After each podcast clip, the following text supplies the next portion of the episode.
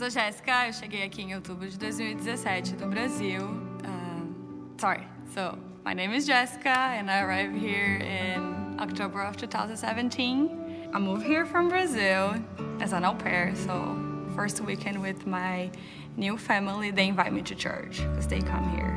And I was, yeah, sure. And then I just stay for every other weekend.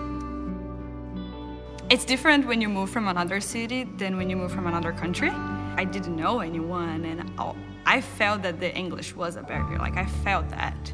And I was, okay, I'm gonna start serving. I, I need to start somewhere. I knew about the translation team, but I was also like, I, I wanna emerge in the culture. I don't wanna just hang with the culture that I already know.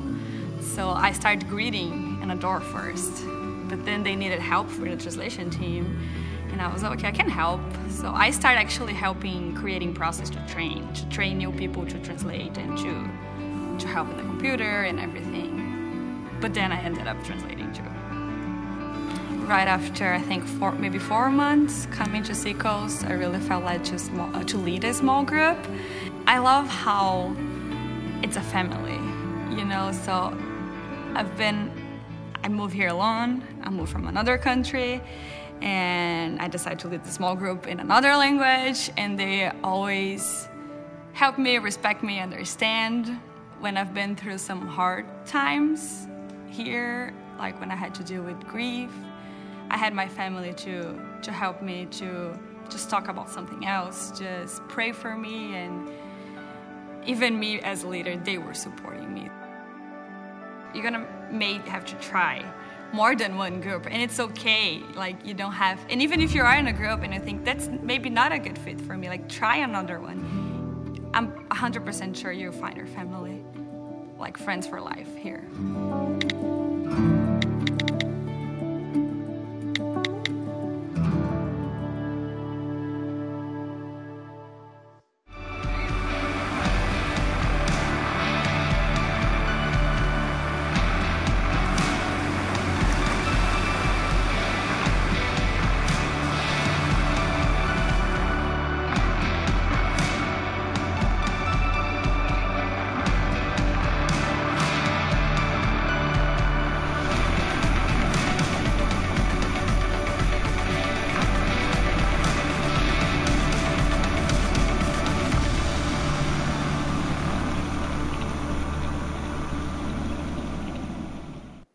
good morning. Glad you guys are here. Really glad to be in church this weekend because we weren't sure it was going to happen. So it took a ton of work just to make all of this happen for the weekend. And I want to recognize a few people on our team who worked tirelessly from literally the moment the storm passed us until services began last night, even through last night, even into today. So uh, we wouldn't be here today if it weren't for these folks. So I, I want to acknowledge our tech team who helped get us back online with all of our technology. Trace Pupke leads them. I want to acknowledge our AV systems team led by Luke Gaikwad. He, he's been in here working to make this building kind of come back to life. Wouldn't have happened without him. Want to acknowledge our communications team led by Jack Hoy. They've been communicating to let you guys know yes, we're having services, here are the times, all that. All of our campus pastors, and you're joining us, all of our campus pastors have been working to make sure their campuses are ready. They're led by Sam Lesky, so thank you to you guys. We're glad to be here with you as one family today.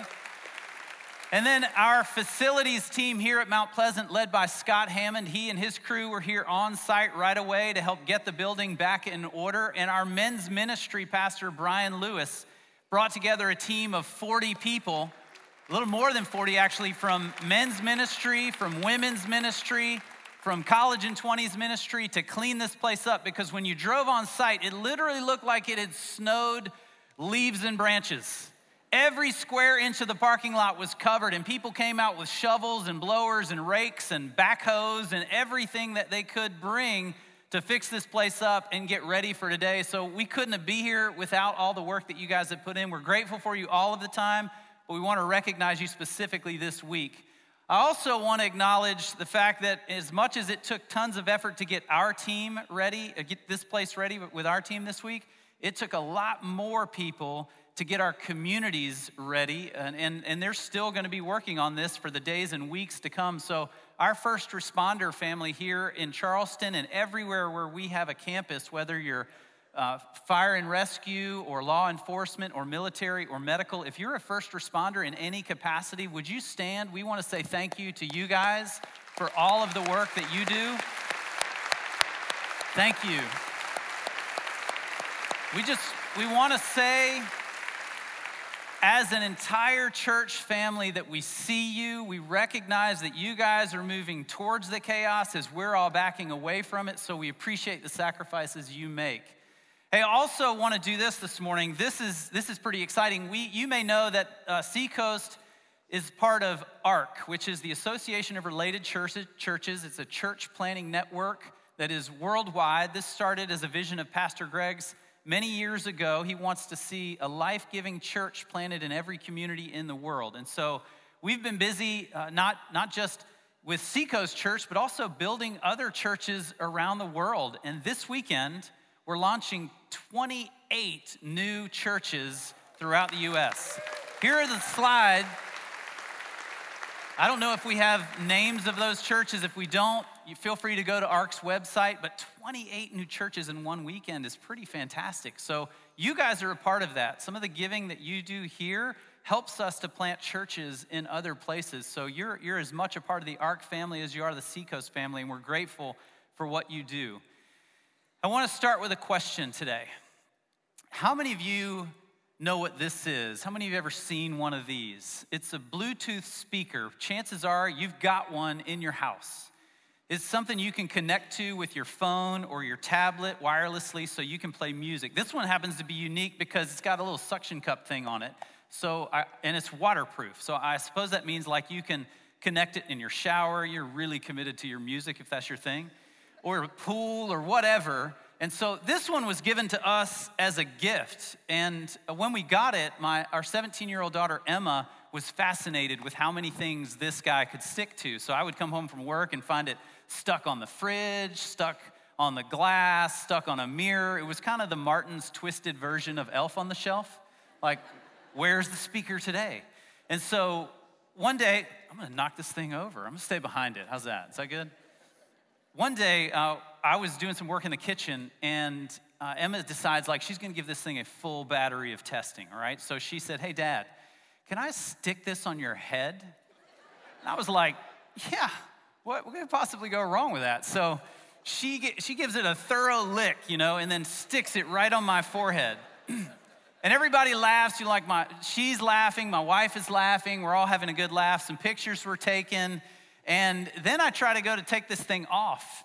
And when I say it was stuck, I mean, this guy was stuck. Like I'm pulling it, twisting it. I could not get it off. And now they're laughing even harder. I had to pry a fingernail up under it.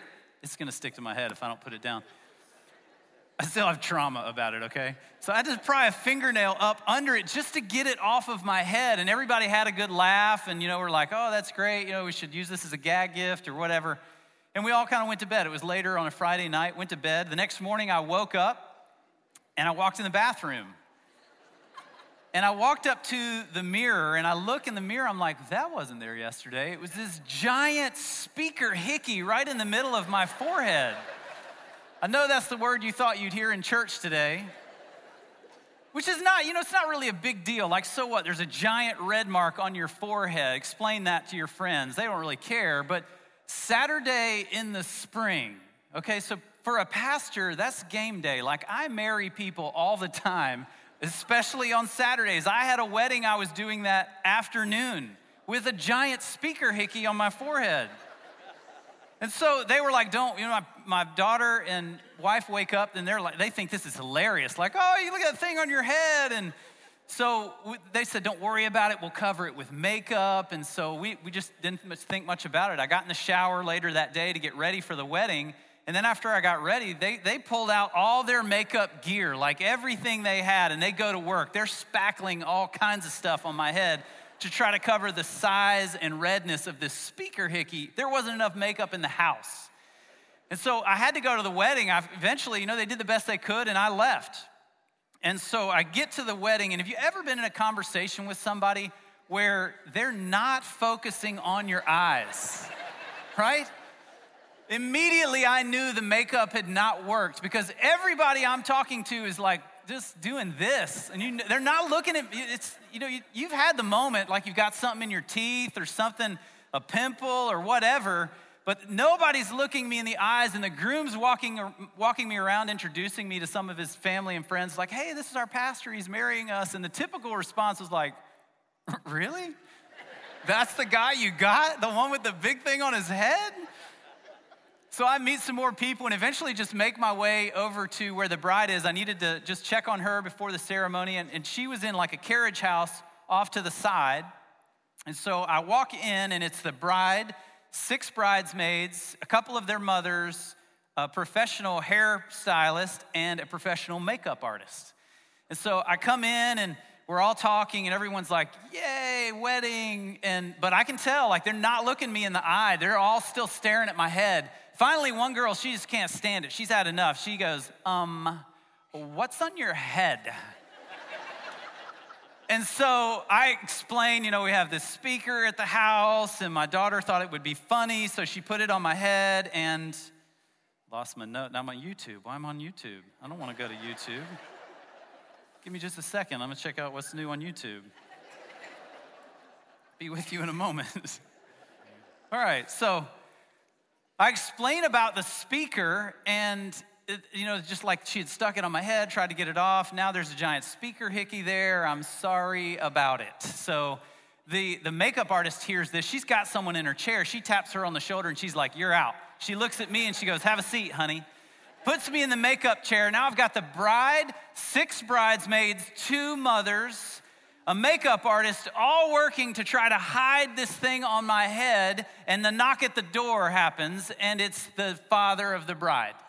So he opens the door, he's walking in, and he just freezes. He's like, Should I come back? And I just looked at him and like flash a gang sign. It was the most manly thing I could think to do in the moment. And I explained to him, like, I said, the speaker and this thing, and I'm really sorry. But anyway, they worked their magic and the thing kind of went away for the most part. I don't think it showed up in the pictures, but I had a problem that day that none of my resources could fix. And today I want to talk to you about a similar situation that the disciples faced. How's that for a transition, huh? Right from Hickey to Jesus, that fast. So, we're going to look at a similar situation that the disciples faced without the Hickeys, but before we do, we're going to pray, okay? Father, we are grateful, grateful to laugh, grateful to be here. We do pray that you would meet us and show us whatever it is we need to see about you and ourselves that we might live in the freedom you died to bring us. We pray in Jesus' name. Amen. So let me give you a little backstory on where I'm headed today. The first four books of the New Testament are called the Gospels. You probably know this. We get that, that word from the Old English word meaning good news or good story. These, these gospels were written by Matthew, Mark, Luke, and John. And these, guys, these were people who spent time with Jesus either as, as his disciples or apostles. They were present to observe many of the things that they wrote about, yet each of them wrote from a different perspective. And so some people think that because there are variances from gospel to gospel, that means there are contradictions. I don't really think that's the case. I think it's more likely that they wrote about what was important to them. They wrote about what resonated for them personally. So if something stuck out to Mark, he put it in his gospel. It might not have been that important to Luke, and Luke didn't record it. So you see these slight variations between these books, but these guys wrote about what was important to them. Now, with a couple of exceptions, like the crucifixion and the resurrection, there was one other thing that all of them wrote about. It's the only miracle we see recorded in all four of the Gospels, and that was the feeding of the 5,000. And today we're going to look at it from Luke's point of view. To set the stage for you, the disciples had just returned to Jesus. He had given them authority to go out and heal the sick and help the poor. And now they were eager to come back and report everything they had done. The other thing we learned from Luke is that Jesus had just gotten some really bad news. His friend, John the Baptist, who baptized him in the Jordan River, had just been killed by Herod, who hated Christians.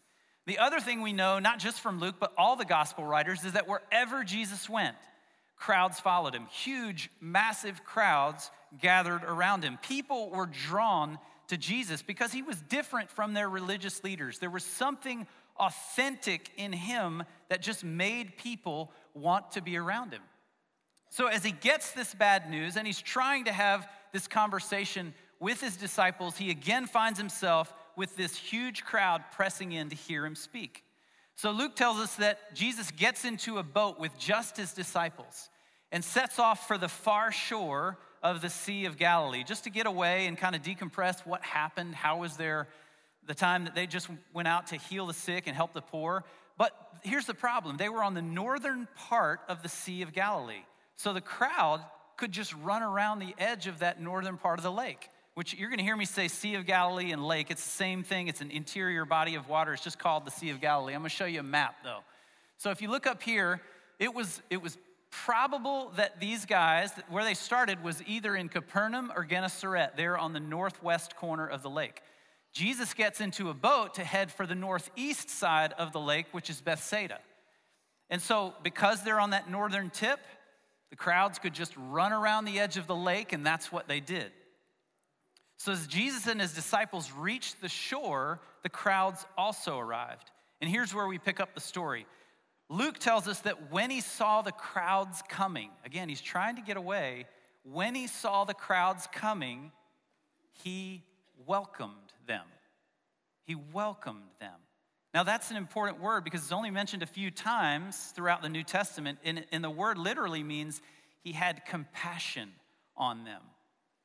So here he is trying to get away, yet they arrive again, and Jesus has compassion on them. He'd just gotten bad news about a friend's brutal death. He's trying to have this conversation with his disciples who are eager to have the conversation with him, and he's surrounded by a crowd and his response was to have compassion on them. Luke says it like this He welcomed them and spoke to them about the kingdom of God and healed those who needed healing.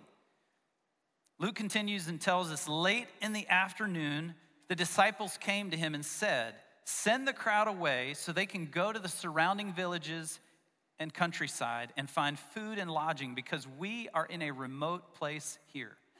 But Jesus replied, You give them something to eat.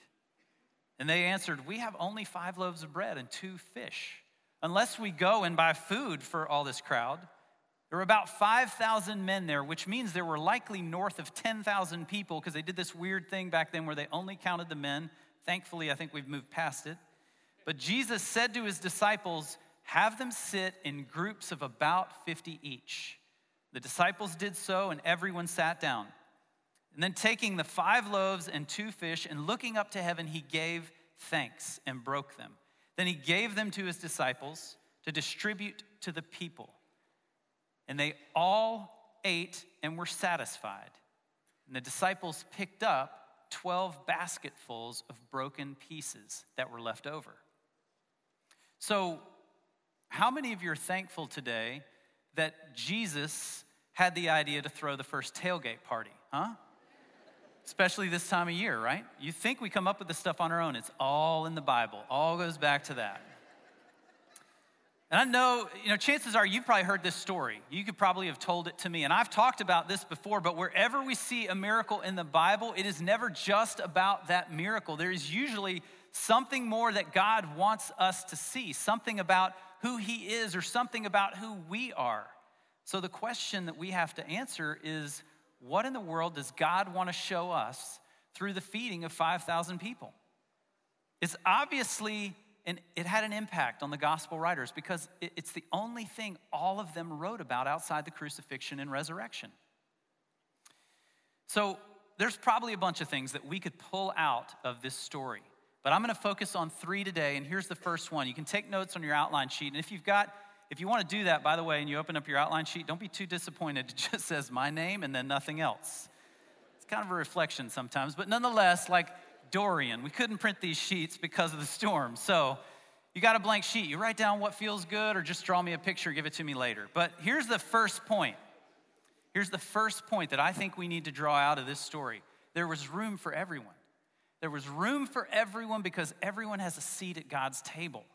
This area of the Sea of Galilee was called the Bethsaida Plains. I, I, had an opportunity to go to Israel with my wife a few years ago, and it hasn't changed much. And so I'm going to show you a couple of pictures. It looks just like this now, it looked just like that then.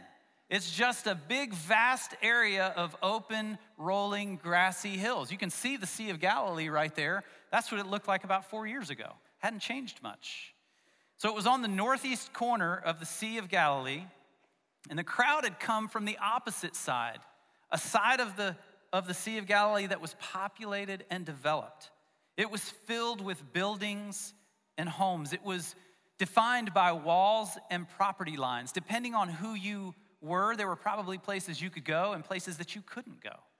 Places where you would have been welcome and places where you probably would not have been welcome. You see, in town, there were boundaries and there were barriers. That would have made it impossible for this huge crowd of people to gather together. But in the wilderness, Jesus removed all the boundaries and barriers to make a very important point. Remember, there's always something more he wants to show us. And this is the point that no matter who you are, no matter where you're from, you have a seat at God's table. Everyone has a seat at God's table. I think that's what God wants his church to look like. I think that's what God wants every church to look like, and I know that's what we want this church to look like. We want everyone to feel like they have a seat here if they want to be a part of this family. The second thing I think we need to draw out of the feeding of the 5,000 is this that community is critically important in our lives. Community is critically important. As Jesus was preparing to feed this massive crowd of people, he tells the disciples to have them sit in groups of about 50 each. Now, why would he do that? I think we have to look back a little bit to find the answer. In verse 12, where Luke records this, the disciples come to Jesus with a few objections to what he has said. And they give some reasons. The reasons are this send the people away because they've come from a long way. It was probably a six to eight mile walk, depending on where they were, across around that part of the lake. It would have been rugged terrain and it was a huge crowd of, pe- crowd of people, so it was, it was going to take a couple hours to move from where they were to where they, where they met at the Bethsaida Plains. So send them away because they've come from a long way. They also said, send them away because we don't have the resources to meet their needs. They're hungry. Let them go to the villages and countryside to buy food. We don't. We have five loaves and two fish, and there are ten thousand people here. There's, that's just not going to work. So send them away for that reason, and send them away because we're in a remote place here. Now that doesn't sound like a big deal, being in a remote place, but that word "remote" in Greek means desolate. And in the context that Luke would have been using it, it would have meant a place without aid or protection. One thing we know about this culture at that time is that it was still pretty barbaric. And for that reason, people avoided traveling alone because it made them more vulnerable to being robbed or beaten or killed. That story about the Good Samaritan, probably a scenario where that guy was traveling alone. Another example would have been Joseph and Mary. He would never have taken that journey to Bethlehem with just he and his wife. They would have traveled in a large group of people because just he and Mary would have been, been vulnerable, It just wouldn't have been safe. So, back to the story. How did this group of 10,000 people arrive? They arrived kind of like a group of 10,000 people. But how did they leave? In groups of about 50. Jesus pulled them into smaller groups to make a very important point. A very clear statement that community is important. Community would literally help them survive the journey back to the places from which they came because they could protect one another and support one another. Let me offer you another example of why community is important. Now, what, what comes to mind when I mention the name King David? You guys fire back some things that you know about David. Go ahead, this is the interactive part. Man after God's own heart, brave, warrior, Bathsheba. There it is. There's the spectrum. Man after God's own heart, Bathsheba. Like that, we all know, right? You can't, we know, David, sorry.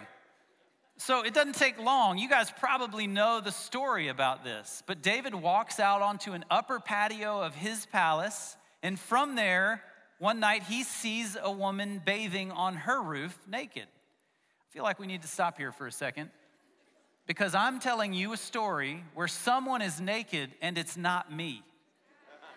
That's a moment, like I've arrived. And I like if, if you don't know what that means, you just ask somebody who's laughing around you. I'm sure they'll take you to lunch and they'll explain. But seriously, she's on her roof bathing. Ladies, if you're just if you're considering a home renovation and a tub on the roof is on the short list, let's just put that one in the category of bad idea, okay? And fellas, if you're thinking of this, I'm, I'm, somebody's calling the cops. Nobody wants to see that stuff. So David sees Bathsheba, calls for her. She comes to his palace. They sleep together, and she becomes pregnant. Now David has a problem. So David calls for Uriah, her husband, to be brought back from battle in hopes that he will sleep with her and just assume the child is his. Uriah comes back, but because his mind is so focused on the battle where his men are, he doesn't go home to, to Bathsheba. And so now he's got another problem. So he decides, I'm going to send Uriah back to battle, but this time on the front line where he surely will be killed. And so all of this is done, this web of lies and deceit is done to cover up his mistakes. If you ever wondered like where we get the ideas for shows like Scandal or How to Get Away with Murder, it was right here in the Bible all along. It's nothing new. In 2 Samuel 11, we start to see David's life unravel. And it all began after one bad decision. And I'm not talking about Bathsheba, it actually started before that. In verse 1, it says this In the spring, at the time when the kings go off to war, David sent away all of his men, but he remained behind in Jerusalem. Did you catch that? David sent away all of his men, but he remained behind in Jerusalem. He was without a community of friends, without a community of brothers who could encourage him and hold him accountable, who could say, David, that is a terrible idea. In that isolation, he made the worst decisions of his life. If there's anything in you that is resistant to the idea of community, if there's anything in you that has you believing you can do this on your own, let me encourage you to take a lesson from David's life. He was a man after God's own heart and he couldn't do it. Just like this huge crowd of people would need each other to make it on the journey back to the places from which they came, we need the support and encouragement of community in our lives in our journey of faith. If you think you can do this on your own, I'm sorry to have to tell you, you're believing a lie. God never meant for faith to be lived out alone. Never. Being in community with others offers the kind of encouragement and protection that all of us need when things get tough when things get tough, not if they get tough, they're going to get tough. And when that happens, we are going to need the community of people to say, hey, I got you. I see you. I'm with you. The third thing that we don't want to miss in this story is something that actually took place after the miracle itself. It's something that Jesus is recorded having said in John's gospel. So we're going to look at John's perspective for a second because there, Jesus tells his disciples to pick up the remaining food that was not eaten. Now, that's interesting by itself. We know there were five loaves and two fish, right? We also know there were north of 10,000 people here. That's not an equation that works out, right? But Jesus was able to take the little bit of food that was offered. And the text tells us that after giving thanks for that little bit he had, he didn't just meet the needs of the crowd, he exceeded the needs of the crowd. Some of you need to hear that today. Some of you need to know that the little bit of faith God has given you is enough to give birth to a miracle. Some of you need to know that the little bit of forgiveness that you're holding on to, believing that God is showing you, even though He is showing you all manner of forgiveness, is enough for you to show forgiveness to someone else. Some of you need to know that the little bit of love that is still in you is enough to rebuild the relationship. He didn't just meet the needs of the people, he exceeded the needs of the people. John goes on to tell us after they had eaten their fill, Jesus gave his disciples specific instructions. Now, remember, I told you that they wrote about what was important to them, right? So John just used the words, and I don't think he used them carelessly. He gave his disciples specific instructions. That means he's about to tell us something really important. Four words, one huge statement. Let nothing be wasted. Let nothing be wasted. Now, why in the world would Jesus care about a bunch of pieces of broken bread and fish? To be honest, I don't think that he did. I don't think that's what he cared about. I think he wanted to make a bigger point because, in case you hadn't figured it out by now, in case we don't realize it by now, this story, this miracle is not just about food. Because food is not the only thing that we are hungry for in this life. Some of us are hungry for direction or guidance. Some of us are hungry for healing. Some of us are hungry for hope. Some of us are hungry for all of those things. And just as Jesus provided more than enough to meet the physical needs of this crowd, he often provides more than enough to meet our needs too. But when he meets us, right where we are, with exactly what we need, how should we respond? I think we should do what he said let nothing be wasted. Let nothing be wasted. I'm going to start to wrap this up with a quick story. Many of you know that several years ago, uh, my wife found herself in a pretty serious battle with depression. A relationship with a friend had triggered some childhood trauma, and it just, she just began to spiral. She didn't want to be depressed. She didn't choose to be depressed, but how many of you know that depression doesn't really give you a choice? And there were times when both of us just kind of thought, this will be our battle to fight for the rest of our lives. It was that deep. I, I believed that God could heal Dana. Totally believed that. I wasn't mad at God for the depression we were in. I mean, it was difficult. But I believed God could heal Dana. But I don't think I believed God would heal Dana. I was sure that God would protect us. I was sure that He would sustain us. But I wasn't sure that He would heal. And that was my mistake. That was my lack of faith. In January of this year, Dana said to me after we'd been at a, at a prayer service here at the church, we were driving home, and she said, I think God healed me tonight. I sensed something break in me during prayer. And I remember thinking to myself, I, I, hope it's true. Like, I want that to be true. Gosh, we've wanted this to be true for so long now. But could that really be true? And I remember feeling a little bit mad at God because Dana was so convinced, so convinced that she was ready to talk to her doctors about coming off the medication that they had been prescribing for her to manage things. My fear was what if this isn't a healing? What if it was just a good day?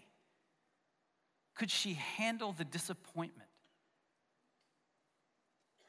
I remember going surfing the next morning and there weren't many people out because it was January and it was freezing. and so I, I, was sitting on my board and um, with not many people around, and I, I remember I just kind of started having it out with God. I wanted to give God a piece of my mind. Have any of you ever tried that? Give God a piece of your mind? It's, it's interesting how he listens so patiently and then he very kindly just hands it back to you, like, oh, hey, this piece of your mind, I didn't need it. Thank you, though. That's kind of how it went. Conversation sounded something like this God, we have wanted this to be true for so long. But I don't want her to be hurt if this is not really a healing. I have spent the last 25 years of my life trying to understand who you are and how you operate in this world so that I can help other people understand that. I've done two master's degrees and a doctorate to try to figure you out to get my head around who you are. And I had this tidy little box, this systematic theology that you fit into. And last night, you blew it all up. Now, I, I can't say that I have ever heard God audibly, but I have heard God often in my life. There have been many times where He's just kind of lit off these truth bombs that shake everything up. And that was, this was one of those times. I sensed God saying, very clearly, sensed God saying to me, Adam, you may not like this, but I have never and will never fit into your tidy little boxes. And as for this thing that I'm that I'm doing in Dana, I am not asking you to explain it. I'm just asking you to receive it.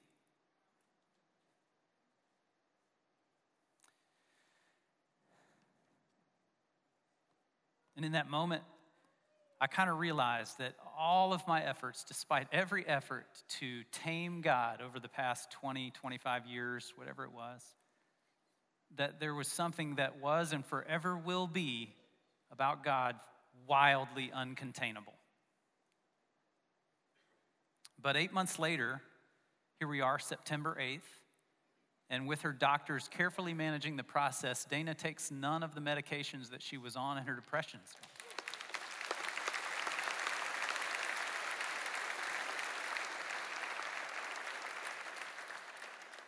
It was interesting to me that we were asking for a miracle, sure. Like we prayed, I can't tell you how many times we prayed God, heal her, help her.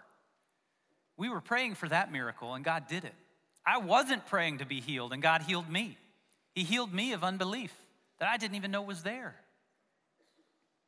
Part of what made that process easier was the community of people we had around us. It was our small group a group of people who stood with us throughout all of it like family, who reminded us continually that God specializes in miracles. Here's why I share the story with you. We walked through that lowland of depression much longer than either of us wanted to, and God lifted us out of it. And it's now our responsibility to let none of it be wasted. We need to be willing to share this story even though we can't explain it. And it's, it's her responsibility to be willing to share this story with others. God provided all the healing that Dana needed and more, all the hope that she needed and more. And now she gets to share that story with others who are hurting and hungry in the same way that she was. So, why is it important for us to talk about this today? Why is it important for us to remember that everyone has a seat at God's table? That community is vitally important to our life with Christ, and that nothing in our lives should be wasted. Because next week we're going to do something where all of these apply, all three of them. Next week we're going to start a series called Welcome Home. And this series has the potential to change the trajectory of our lives. The purpose of the series will be to create an opportunity for us to look at what it means to be part of this Seacoast family. Here at the church, we've got four values. It's really simple find God, grow your faith, discover your purpose, and make a difference. So, what might that look like? What would it look like for us to live that out as individuals? That's what we're going to explore as a church. For the next four weeks across all of our campuses, we are asking that every single person be a part of a small group. As we look at what it means to live out those values and grow in our relationship with God together. So here's the question I need you to answer today Am I going to join a group or am I going to start a group? You notice I'm not giving you the third option of am I going to pass? Because honestly, you'd be crazy not to take advantage of this. It is very rare that as an entire church family, 14 campuses, that we have the opportunity to grow our faith by focusing on the same thing together. But with this study, we will all have the same starting point. So, am I going to join a group or am I going to start a group? Now, if you've never done either of those, you don't need to freak out. We've made it super easy. All of the content for our Welcome Home series is going to be available online through Right Now Media. That's where we're putting all of it, so you can access it anytime. If you don't have access to Right Now Media, I'm going to show you how to do that. The first thing you need is the Seacoast app. if you don't have the app, you should. It would help you know things like, are we having church this weekend because there was a storm? So get the app. But when you get the app, the front page of it looks like this. There's that top part is a banner that scrolls, and eventually you'll see that button that says Right Now Media. If you click it, this is what you'll see. It's a screen where you can put your information, just your name, email address, and what you're interested in. They're not going to blow you up with emails. It doesn't profit them to do so. This is all free to you. The church is their customer, so they blow me up with emails, all right? You're welcome. I'm taking that for you. So you don't need to worry about that. But once you've created your profile, your username and password, then you can go to Right Now Media either on their app or on a computer or a tablet or anything. You log in, and this is their homepage. This is what you'll see. Once you're logged in, you'll see that little Seacoast deal. But up in the top left corner, you see that little those three bars. That's called a hamburger button. I don't know why. I, I don't I don't name things, but it's called a hamburger button. If you click on that, you'll get a drop down menu, and at the top of it, you'll see Seacoast Church. If you're on a computer, you'll see that in the middle of your screen, a little bit the, a little bit down. But if you click on Seacoast Church, here's what you'll see. So that was two steps, guys. Hamburger button, Seacoast Church. That was all you had to do. Hamburger button, Seacoast Church. And this is what you'll see Welcome Home coming soon. There's four videos, four sessions, plus a leader training video. None of the videos are up now, so if you go there today, you'll be disappointed. But in a, in a week, they will all be up because we start the series next weekend. The videos are all being finalized now. But that's where you'll find it. So if you've never been a part of a group or never led a group, this is how to do it. It couldn't be easier for you. We're not asking you to, to possess some extensive measure of biblical knowledge. We're just asking you to create some space in your living room or in your office building or whatever to have a conversation about what it would look like to find God, grow in your faith, discover what you were made to do, and then go do it. This is the easiest starting point that you will ever have to become part of a small group, part of a community here at Seacoast. We can't make it simpler. And so we're hoping that all of you are going to join us for the next four weeks.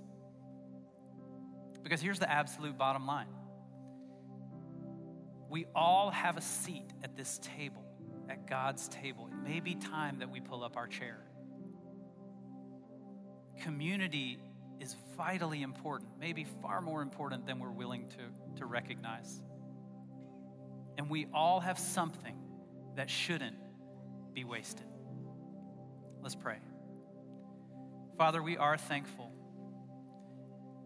Thankful that stories like this one show us what our next step ought to look like.